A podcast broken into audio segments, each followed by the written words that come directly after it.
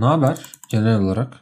Ne yapalım işte karantina bölgesinde takılıyoruz kendi kendimize. Ne illetmiş arkadaş ya. Yeter. İnsanlar sıkılmaya başladılar zaten. Vallahi evet. Yani bakalım ne olacak hep beraber görelim. Evet ne konuşacağız? Ben de tam onu söyleyecektim. Bugün dijital ortamda müzik yayımcılığının geleceği nedir? Ne görüyoruz? Ne olabilir? Nasıl gelişebilir? Geriye düşebilir mi? Tekrar bambaşka formatlarda müzik dinleyebilir miyiz? Ee, hemen şunu sorarak başlıyorum. En çok hangi e, platformu kullanıyorsun? E, genellikle Spotify. Ben de Spotify kullanıyorum.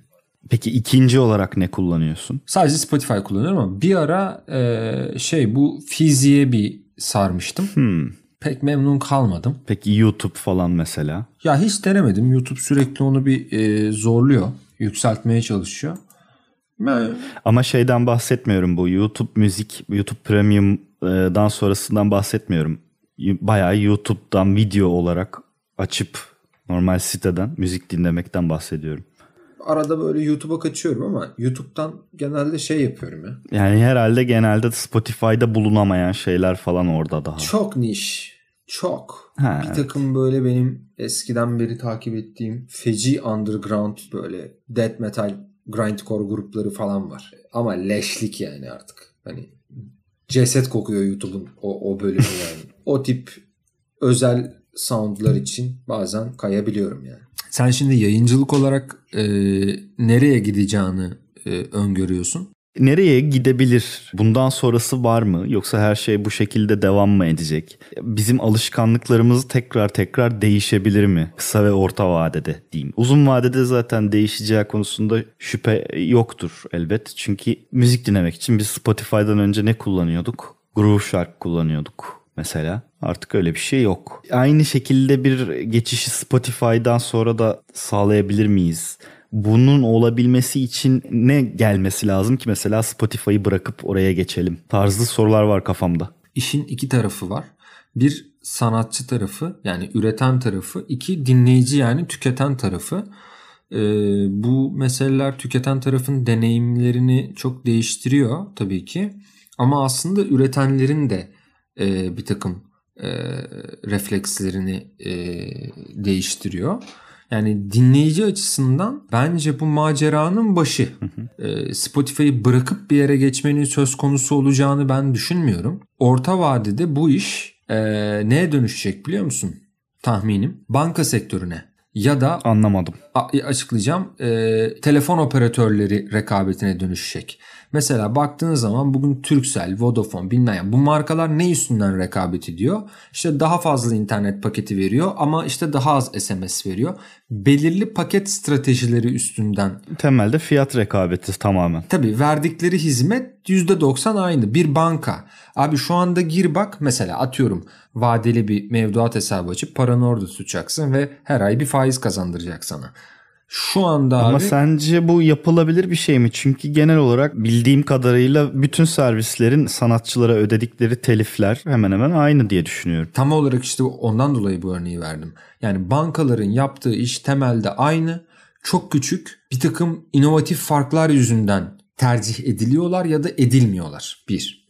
Ama ben şu anda dinleyici tarafını söylüyorum bak. İşin B2C tarafını söylüyorum yani. Bir de B2B tarafı var. Müzik dinleyene hitap eden tarafta hani sen bugün paranı finans banka mı yatırırsın yoksa yapı krediye mi yatırırsın diye bir soru sorsam ya da kredi çekmek istiyorsun. Finans banktan mı kredi çekersin gidip Deniz Bank'tan mı çekersin diye sorsam yapacağı hareket son derece basit. İkisinin teklifini de yani geri ödemelerini de karşılaştırıp karar vermek. Temelde bunlar aynı işi yapıyor yani anlatabildim mi? Bir, e, işte telefon operatörleri hepsi aynı şeyi yapıyor. Sadece sana verdiği paketler üstünden fiyat rekabeti yapıyor. Bence e, Spotify'ı bırakmak diye bir şey pek söz konusu olmayacak. Bu iş şeye dönüşür. Hani sen telefon numaranı değiştirmiyorsun ya başka bir operatöre taşındığın zaman. Hani senin listelerin sabit kalır, platform değiştirirsin gibi bir şeye dönüşür. Yani kitleler belli bir takım büyük operatörler, müzik sağlayıcıları arasında dolaşıp duracak ve bir fiyat rekabetine dönüşecek. Bu B2C taraf. Benim fikrimce senin burada ıskaladığın taraf paylaşım kısmı. E, haklısın evet listelerimizi bugün bile taşımak çok zor değil esasında. Fakat banka üzerinden örnek verecek olursak mesela sen A bankasıyla çalışırken ben B bankasıyla çalışırken ben sana para yollamak istediğim zaman EFT yoluyla iki banka arasında bir paylaşım yapabiliyorum. Ama ben Spotify kullanıyorum. Diyelim ki sen başka bir servis kullanıyor olacaksın. Apple Müzik diyelim mesela seninkine. Ben sana e, beğendiğim bir şarkının linkini paylaşıp aynı anda veyahut bu tabii şu an Spotify için çok sınırlı düzeyde geliştirilmiş bir şey ama aynı anda dinleme gibi bir e, durumu var. Özellikle Discord üzerinden mesela aynı listeyi veya aynı albümü bağlanıp dinleyebiliyorsun 2-3 kişi. E, bunun yapılabilir olması iki platform arasında, iki ayrı şirketin e, yazılımı arasında çok mümkün gözükmüyor.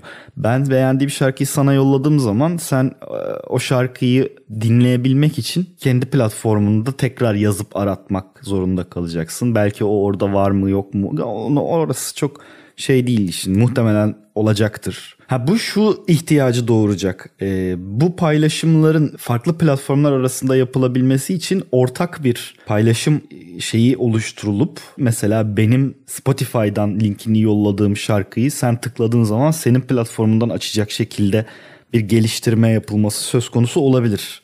Ya bana sorarsan bu geliştirmeyi platformların kendileri yapmaz ama bir takım VPN gibi düşün. Aracı bir tool'lar sektörü oluşur. Sektöre kendini ortalarsa bu ihtiyaç herkes ya bu tip şeyler yazmaya başlayacaktır yani. Hani sen bana bir link atacaksın. Ben onu o attığın linki bilmem ne tool'u içinde açtığım zaman o tool bana diyecek ki bunu Spotify'da mı açayım, iTunes'da mı açayım, Deezer'da mı açayım, hangisinde açayım? Senin dediğin ihtiyaç merkeze oturursa işler buraya e, gidebilir. Şimdi işin bir de B2B tarafı var. Benim o tarafta korkularım daha e, şey. Ya şimdi abi B2C taraftan niye çekinmiyorum çok fazla biliyor musun? Arz talep. O bir şekilde dengeye gelecektir yani tamam mı? E, ama B2B tarafta şöyle bir şey öngörüyorum. Nasıl sahibinden.com'da emlakçılar kendilerine sayfa açıyor ve biz sahibinden diye girdiğimiz sitede aslında gene tam olarak neyden para kazandığı yani ne emek verip de neyden para kazandığı belli olmayan garip aracılara. Eyvah emlakçıları karşımıza alıyoruz şu an. yani emlakçılar bence beni karşılarına almasınlar. Çünkü ben mobilim onların yeri belli anlatabiliyor muyum yani? bir de öyle düşünmekte fayda var. Ya bu arada evet benzer şekilde düşünüyorum ben de aslında e, emlak konusunda. Yani eğer bu yapım firmaları da e, ya abi emlakçı ya adam ben sana şu evi gösterdim diyor. E diyorsun bir şey imzalatıyor sana iki kira bedeli bir para alıyor. Ben bu parayı sana tam olarak şu anda niye veriyorum yani? Sonuçta herif bana evi satmaya çalışmıyor bile. Evi gösteriyor sadece. O evde oturup oturmama kararını verecek. Ben kendimi ikna ediyorum çoğu zaman yani anladın mı? Abi what the fuck? Bu yaptığım performun bir tabii ki e, finansal karşılığı e, olacaktır. Ama iki kira bedeli ya da bir kira bedeli olmasın yani hani sana niye 3000 lira veriyorum abi ben 15 dakika bana evi dolaştırdın diye. Ha sen şunu yaparsan aklım keser. Git ev sahibine de ki ben senin evini sattım. Bu herife kontrat imzalatacaksın nasıl olsa. Bu herifin ilk 3 ayından gelecek olan paranın yüzde şu kadarını ben alırım. Des yani sen abi malını sattığın adama aracılık yaptığın adama şey yap. Şimdi bunu emlakçı örneğini uzun uzun anlatmamın sebebi şu. Ya bu plak firmaları da gelip bu dijital platformlarda aynı hesap, aynı şekilde bir dükkan açarsa. Aslında şu an açmış durumdalar. Ya şimdi şöyle onların elinde tabii çok geniş müzik portföyleri var. Yani ben mesela hep merak ediyordum. İlk grupla albüm yaptığımız zaman bizi EMI bir toplantıya çağırmıştı. Hayatımda ilk defa böyle büyük bir plak firmasının toplantı odasına girdim falan.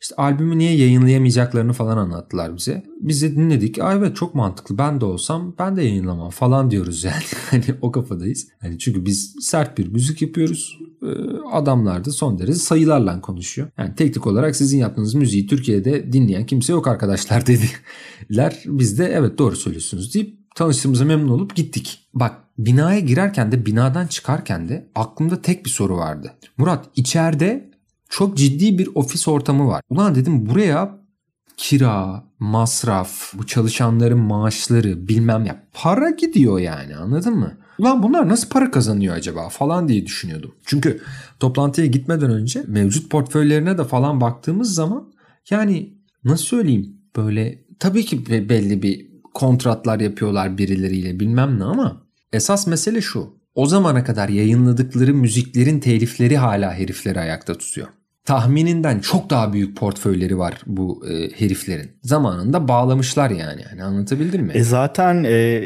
bu muhtemelen tabii dijital platformlarla birazcık tarihe karışacaktır ama bu medium dediğimiz şey halen fiziksel somut bir nesne olduğu dönemde bu kadar fazla compilation ve bootleglerin yayınlanıyor olması buna bağlıydı. Yani bunların hakları bizde neden tekrar tekrar satmayalım e, düşüncesiyle yapılan şeylerdi. Özellikle toplama albümler, best of'lar şeyler falan. Yani Spotify ya da benzeri mecralar buralarda bunları kendi dükkanlarını açtırırlarsa buralar manipülasyona açık hale gelirse o zaman bu dijital devrimin bütün havası söner. Eski tas eski hamam. Sadece fiziksel bir mağaza olmaz dijital bir mağaza olur. Ama mekanizma aynılaşır. Şimdi bu bir tehlike. Ama buna karşı şöyle bir şey var. Şimdi plak firmaları e, çok akıllı olduklarını zannederek şöyle bir şey yapıyorlar. Bu arada ben böyle söylüyorum. Son derece vizyoner ve ne yaptığını bilen e, doğru düzgün yapım şirketleri de yok değil yani. Ha. Onu da söyleyeyim. Gerek globalde gerek lokalde. Şimdi kimseyi de şey altında bırakmayalım ama genel olarak plak firmalarının olayı bellidir abi. 5 kuruş ya Özellikle bu eski un kapanı plakçılığı dediğimiz. Sana bir şey söyleyeyim mi? Onlar o işin en masumu be.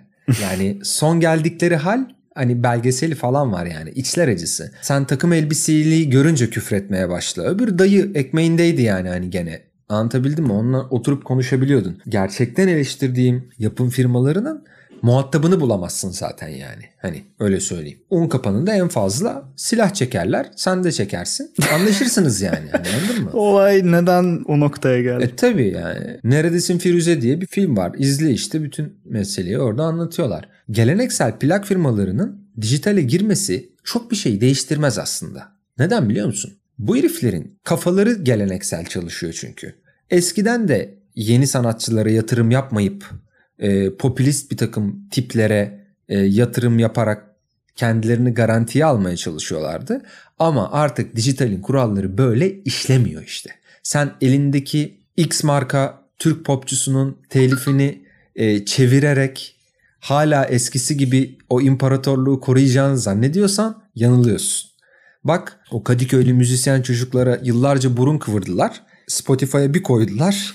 4 milyon falan dinlenmeye başladı. Olay iki ucundan da törpüleniyor evet ama bu sefer bazı kamplaşmalar peyda oldu. Ya ben onları endüstrinin artık birazcık normali olarak görmeye başladım ama şunu bitireyim. Ee, yani dijital platformların, dijital yayıncı platformların Spotify, Deezer, iTunes vesaire gibi bir pazar yeri haline gelip de geleneksel yapım firmalarına orada bir takım işte o emlakçı örneğinde verdiğimiz gibi bir yer vermesi işi manipülasyona açık hale getirse de bu kötü olur.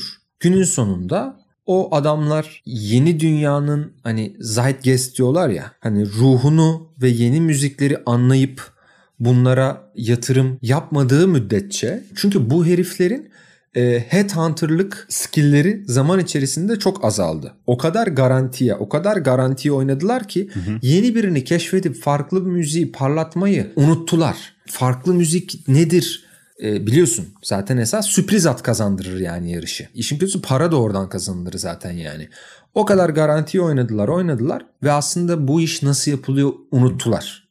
Hiç tahmin etmedikleri çocuklar hiç tahmin etmedikleri kadar dinlenip demin söylediğim kendi popçularını 10'a 20'ye katlayınca ortada kaldılar. Ama söylüyorum bu arkadaşları dijital platformlarda da görmeyi çok isteriz bir yandan da. Bakalım nasıl yapacaklar yani. Zaten biz e, çoktandır farkında olmadan o arkadaşları dijital platformlarda görüyoruz. Görüyoruz ama bak yeni bir şeyle görmüyoruz. Yok yok esasında yaptıkları şey kendilerine göre çok yeni. Yani e, doğrudan kendi adını altına yazarak şirket güvenini sağladıkları bir tanıtım biçiminden çok daha no name kendilerini anonimleştirerek geliştirmeye çalıştıkları bir şeye evrildi olay. Mesela işte e, Sony'nin Spotify listelerinde Sony ile hiçbir alakası yokmuşçasına devam eden bir görüntü var. Diğer plak şirketleri de aynı şekilde. Bunların arasına aynı zamanda mastering stüdyoları, kayıt stüdyoları falanlar da kendi içlerinde yapılmış olan prodüksiyonları e, yayınlamak amacıyla Spotify listeleri e, hazırlıyorlar artık. E, benim bildiğim Babajim'in var mesela. Tabii onlarınki birazcık daha e, editoryal işler. E, konu zaten plak şirketi açısından keşfetmek, basmak ve dağıtmak işin sadece %30'luk falan kısmına denk geliyor. Geri kalanı tamamen tanıtım, PR ve lobi faaliyetlerinden ibaret olduğu için esasında dijitalin onu da çok değiştirebileceği bir durum yok. E, orada bence bir şeye atlıyoruz. Şimdi mesela sen Sony dedin. Şimdi Türkiye Sony ne yapıyor bilmiyorum. Bildiğim kadarıyla Sony prensipli bir yapım firmasıdır. Mesela demin konuştuğum EMI da aynı şekilde. Yo aslında Sony örneğini verirken şunu demek istemiştim. Yani e, Sony'yi bir şeyle suçlamak niyetinde değilim. Onun kendi editoryal listeleri dahi Sony markasından bu kadar uzakta görünüyor olması şunu anlatıyor bana. Bizim hiç fark etmediğimiz belki ne listeler var hangi plak şirketleri bunlara dahil veya bunların sahibi. Ya bu herifler yine kurumsal şirketler. Buralara girecekse bu adamlar girsin yani. İsmini vermek istemediğim bazı çakal çukal gireceğine en azından kurumsal olarak muhatap alabileceği ve belli prensipleri olan yapım firmaları girsin. Bir yapım firmasının temelde fonksiyonu neydi? Headhunter'la yapmak, yani adamı keşfetmek, kaydetmek, işte klibi bilmem ne bunların yani hani herife bir yatırım yapmak yapımını üstlenmek e, günün sonunda da dağıtıp frekansa bakmak. Ona göre iki yürüyelim mi yürümeyelim mi falan gibi bir algıyla devam eder. Ha, bir de işte işin PR kısmı var ama dijital platformlarla beraber bu yapım dağıtım bilmem ne falan işin yarısı artık işlevsiz hale geldi. Geri ne kalıyor? PR. Bana kalırsa orada da şöyle bir şeye doğru gidiyoruz. Eskiden hakikaten PR diye bir şey vardı tamam mı? Bu çok geniş çaplı bir şeydi televizyon programına çıkartılması bilmem ne falan. Abi o kadar değişti ki her şey. Yani düşün şimdi bir grubun var müzik yapıyorsun ve sana birileri PR yapacak. Bir defa o müziğin hitap ettiği kitle televizyon izlemiyor. Kısacası senin bir tane PR alanın kaldı adam gibi. Geleneksel yapım şirketlerine niye artık gerek kalmadı? Çünkü abi o geleneksel yapım şirketi bana bu PR'ı zaten yapmıyor. Herif senden para istiyor. Anlıyorum sana yatırım yapılmıyor. Yani sen, senin için harcanacak para bir e, hesaptan çıkartılmıyor. Yine senden isteniyor. Senden isteniyor tabii. Ya bir anlamı yok Dolayısıyla en başta konuştuğumuz meselenin bir emlakçılıktan farkı kalır tarafı olmuyor. Ha, o, o yüzden bittiler ve bitmeye de mahkumlar. Her şeyin en temelinde adam istediği kadar PR yapsın. Tamam mı? Ya eskiden bu geleneksel yapım firmalarının yaptığı çok önemli bir şey vardı. Piyasa manipülasyonu. Şimdi slotlar belli tamam mı? Şimdi buralar tutulmuş. Yani şunun gibi düşün. Biraz sinema sektörü gibi. Abi zaten bütün sinemalar belli bir firmaya ait. Film yapıyorsun ama filmini oynatacak salon bulamıyorsun. Zaten herif hep en garantileri aldığı için. Hatta iş artık onu da geçti. Artık kendi filmlerini çekiyorlar. Şey, ha, falana geldi yani. Ee, ve aslında sen ne yapmış oluyorsun? Piyasayı manipüle etmiş oluyorsun. Anlatabildim mi? O zaman şu devreye giriyor. A marka ünlü oyuncuların oynadığı film e, bu film çok iyi olduğu için mi çok izlendi? Yoksa ulan zaten 10 tane slot var. Bu 10 slotun 4 tanesinde bunu oynatıyorsun. Diğerlerinde de başka marka oyuncuları oynatıyorsun. Hakikaten iyi bir film yapmış olan, kaliteli bir iş ortaya koymuş olan, belki çok çiçeği burnunda ve vizyoner bir yönetmenin filmini dışarıda bırakıyorsun. O zaman ne oluyor? Ha bu film kötü çünkü az izlenmiş. Şimdi internette her şeye algoritmalar karar verdiği için az izlenmiş. Bu film iyi çünkü 5 milyon izlenmiş. Oğlum sen öbürünü zaten yarışa bile sokmadın.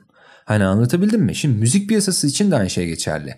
Eskiden plak firmalarının yaptığı en önemli şey gazete, televizyon, dergi, radyodan bir kişiyi bastıkları anda elindeki bütün kaynağı da buna harcadığı anda sen zannediyorsun ki o herif başarılı. Halbuki ortada bir bok yok daha.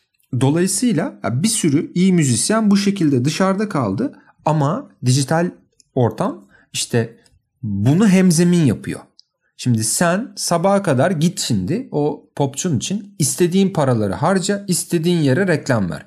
Abi dijital platformda eşit miyiz hepimiz? Eşitiz. Benim parça iyiyse kusura bakma 10 milyon Senin parça bir bok vermiyorsa e geçmiş olsun yani. Aslında pek de öyle görmüyorum ben. Biraz önce dediğin şey çünkü hala çok geçerli. Dinlenme sayısına bakıyor ya her şey. Ve biz yeni müzik keşiflerimiz için de genellikle bu algoritmalardan yararlanıyoruz. Bir şey ne kadar fazla dinlenmişse halen o kadar daha fazla dinleniyor. Ama bak şöyle bir fark var. Bundan önce öbürünün hiç şansı yoktu. Herif bunu slota almıyordu. Anlatabildim mi? Şimdi bak şu anda önümde mobilden Spotify'ı açtım Murat. Şimdi ismini vermeyeceğim. Bir zamanlar ortalığı kasıp kavurmuş erkek bir popçunun Spotify account'una bakıyorum.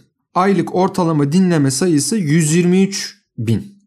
Tamam. Hı hı. Bir de ismini vereceğim benim de çok sevdiğim Adamlar e, grubunun aylık dinleyici sayısını söylüyorum. 1 milyon 227 bin. Bundan çok değil birkaç sene önce demin ismini telaffuz etmediğim tipler re paralar harcanıyordu. Bu ve bunun gibi adamlar o zaman ciddiye alınmıyordu. O günlerde kitle iletişim araçları bugünkü gibi bir dijital ortamda seyretmediği için herkes zannediyordu ki bu herif başarılı. Bugün bakınca anlıyorsun ki ha evet şimdi hani sınav sorularını çalmadan şu sınavı yapalım bakalım Esas o zaman kim geçiyormuş, kim kalıyormuş görelim gibi bir duruma gelindi. İdeal mi? Evet her şey sayıların karar verdiği bir dünyada içerik biraz görmezden geliniyor gibi oluyor. Ama eskisine göre daha adaletli. Ha, şimdi ben şuraya bağlayacağım esasında onu. Varmak istediğimiz nokta, gideceğimiz, bundan sonra ilerleyeceğimiz nokta acaba bu algoritmaların, yapay zekanın dinlenme sayılarını daha geride tutup içerikle ilgilenip daha iyi ya da kaliteli olan şeyin popüler olabilme ihtimali. Ama işte orada şöyle bir şey var. Kaliteyi yani sen başka tanımlıyorsun. Ha. Öbürü başka Şimdi işte onu diyecektim. Kalite algoritmayla nasıl algılanabilir? O çok başka bir dersin konusu. Bunu şu an nasıl yapıyor bu sistemler? Ee, sen çoğunlukla neleri dinliyorsun ve bunlar nelere benziyor? Ee, bunun yapma şekli de bunu dinleyenler aynı zamanda başka neleri dinlemişler. Bunun üzerinden yürüyor şu an. Esasında şu an var olan sistem gene içerikle ilgilenen bir sistem değil. Sadece gene sayılar üzerinden. Diyelim ki eğer senin şarkını dinleyen insanlar aynı zamanda ABC'yi de dinledilerse ve ben de ABC'den herhangi birilerini dinlemişsem senin şarkını bana öneriyor. Sistem şu anda bu şekilde işliyor belli bir ölçüde bunları bunları bunlar dinlemiş. Dolayısıyla sen de bunu sevebilirsinden çıkıp daha benim seveceğim şeyleri algılayabilip ona göre bana bir öneride bulunması üzerine evrilebilir mi? Yapay zekanın müziği anlayıp benim beğendiğim müzikleri de bilip bana ona göre ürün öneriyor olması mümkün mü? Gideceğimiz yerde. Bu bana çok futuristik geliyor. Yani çok bilim kurgu romanı gibi geliyor. Benim teknolojiden bir tane beklentim vardı bu anlamda. O da e, gerçekleşti. Ben e, bu rekabeti e, daha adaletli eğer bir rekabet olacaksa daha adaletli kılmasını bekliyordum. Bu da mümkün mertebe şartlar dahilinde gerçekleşmiş durumda. Hani dediğim gibi dün aman ya bizim insanımız rock dinlemez ya falan diye dışlanan adamlar bugün görüyoruz ki bir pazar manipülasyonu yapılmadığında e, gayet de e, sizin zamanında desteklediğiniz tipleri kat ve kat daha fazlasını e, ulaşabiliyor ve kendini sevdirebiliyor. Ya bu benim için goldür. Öte yandan şunu da soracağım. Benim bahsettiğim gibi bir öneri sistemine gerek var mı? E, veyahut bu bu bize bizim için olumlu bir adım mı olur? Yani esasında yapay zekanın bizim seveceğimiz şeyi daha e, net olarak algılayıp bize sunuyor olması bizi tembelleştirir mi? Yoksa ee, senin biraz önce bahsettiğin gibi dijital ortamlarda da record store'lar kurulup bizim gidip onları kendi kendimize gezip yeni şarkı keşfine yani nasıl eskiden DJ'ler çeşitli ülkelere gidip oralardaki müzikleri e, bu tarz storelardan keşfediyordu. Bir çaba sarf etmek gerekiyordu yeni müzik keşfi için. E, ve DJ'ler, radyolar e, veyahut e, yeni müziklerin çalındığı gece kulüpleri bu yüzden değerliydi. Bu iş otomatik bir şeye dönüşmemişti. O mu daha iyi bizim için yoksa sistemin bizim yerimize karar verip al sen bunu seversin demesi mi daha iyi? Bu her ne kadar ideal noktaya varmış olsa bile senin fütüristik dediğin. Ee, bu tamamen e, jenerasyonlarla ilgili bir şey. Sen ben müziği keşfetmeyi seviyorken bizden sonraki jenerasyon bunun için bizim kadar yorulmak, bizim kadar müzik hunter'lık yapmak istemeyebilir. Biz o anlamda daha geek tipleriz ya. Evet ama bu birazcık zevk meselesi değil mi zaten yani? Tamamen zevk meselesi. Ben de diyorum ki bizden sonraki jenerasyonların böyle bir zevki hiç olmayabilir. Onların daha farklı zevkleri, daha farklı şeyleri olabilir. Bana soracak olursan işin futuristik tarafında şu konuşulur.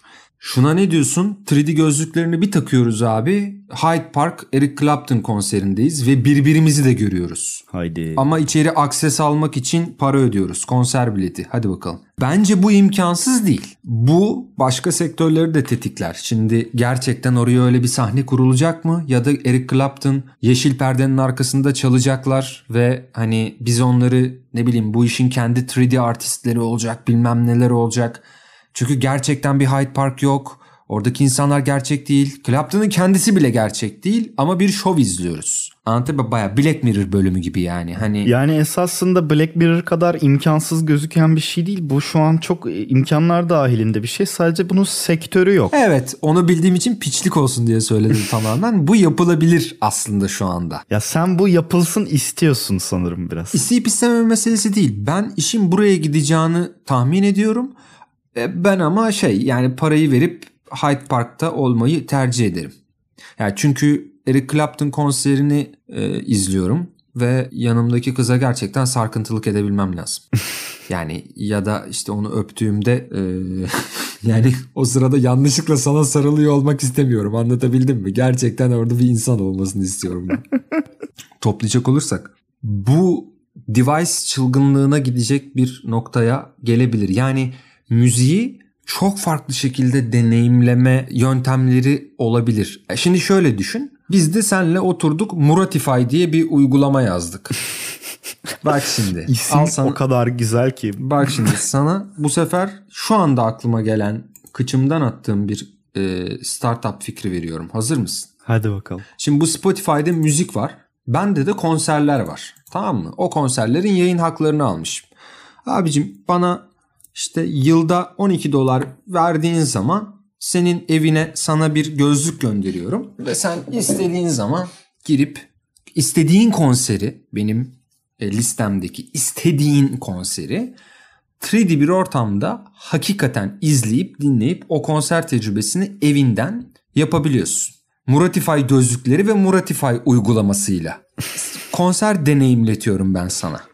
Üstüne üstlük daha fazla para ödersen şöyle şeyler de yaptırabiliyorum. Aynı konseri New York'ta izleyebilirsin.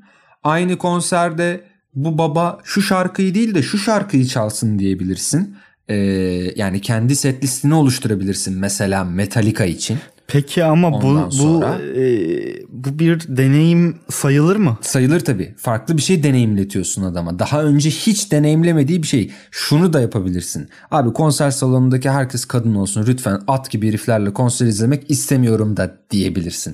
Şimdi daha önce asla organize edemeyeceğim bir şeyi organize ettirebiliyorum sana. Tamam mı? Ama şöyle işte burada yaşadığın deneyim bu gadget'la alakalı bir deneyim. Müzikle ilgili bir deneyim değil yani. Ben şundan bahsediyorum.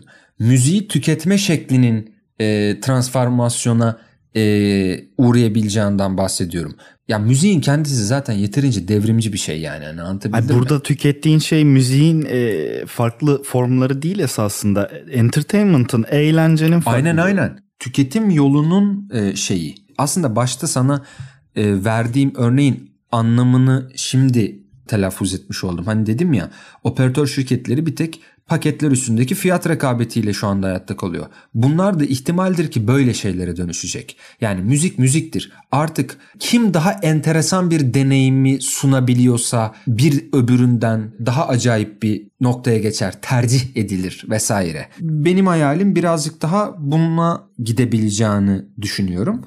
Ama tabii ki her şey olabilir. Başka bir şeye dönüşebilir. Yani işin dönüşecek tarafının müziğin kendisi değil, müziği tüketme biçiminin olacağına e, inanıyorum. Ya gecenin bir vakti abi hadi gel Red Hot Chili Peppers konseri izleyelim diyebiliriz beraber. Bu böyle bir sistem var olsaydı ya mesela. Biz kesin bunu deneyimleriz ama sen de ben de biliyoruz ki ikimiz de gecenin üçünde gene Kadıköy'e gideceğiz yani. yani anladın mı? Ama bu jenerasyonla ilgili bir şey. Şu an daha dünyaya gelmemiş olan jenerasyonun zevki demin telaffuz ettiğim şekilde gerçekleşebilir. Ya düşünsene böyle bir icat yapıldı. Çatır çatır kullanılıyor ve biri doğdu dünyaya. Abi o herif bunun içinde büyüyecek ve zaten konsere gitmek gibi bir aktiviteyi hiç tanımayacak ki.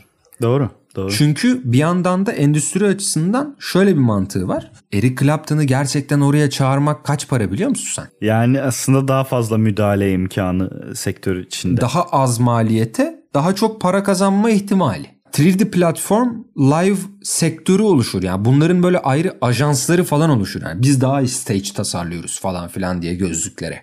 Bu bizim kullandığımız işte VST'ler işte bilmem neler onlara kadar değiştirir. Düşünsene al sana şimdi sen mastering yapıyorsun değil mi abi? Şimdi ne var abicim mastering'te standart 48-24 diyorsun. Bu e, video formatı diyorsun. Bu e, işte e, dijital platformlara gidecek format diyorsun. Bu CD'ye basılacak platform diyorsun. Aha bir de bu çıktı.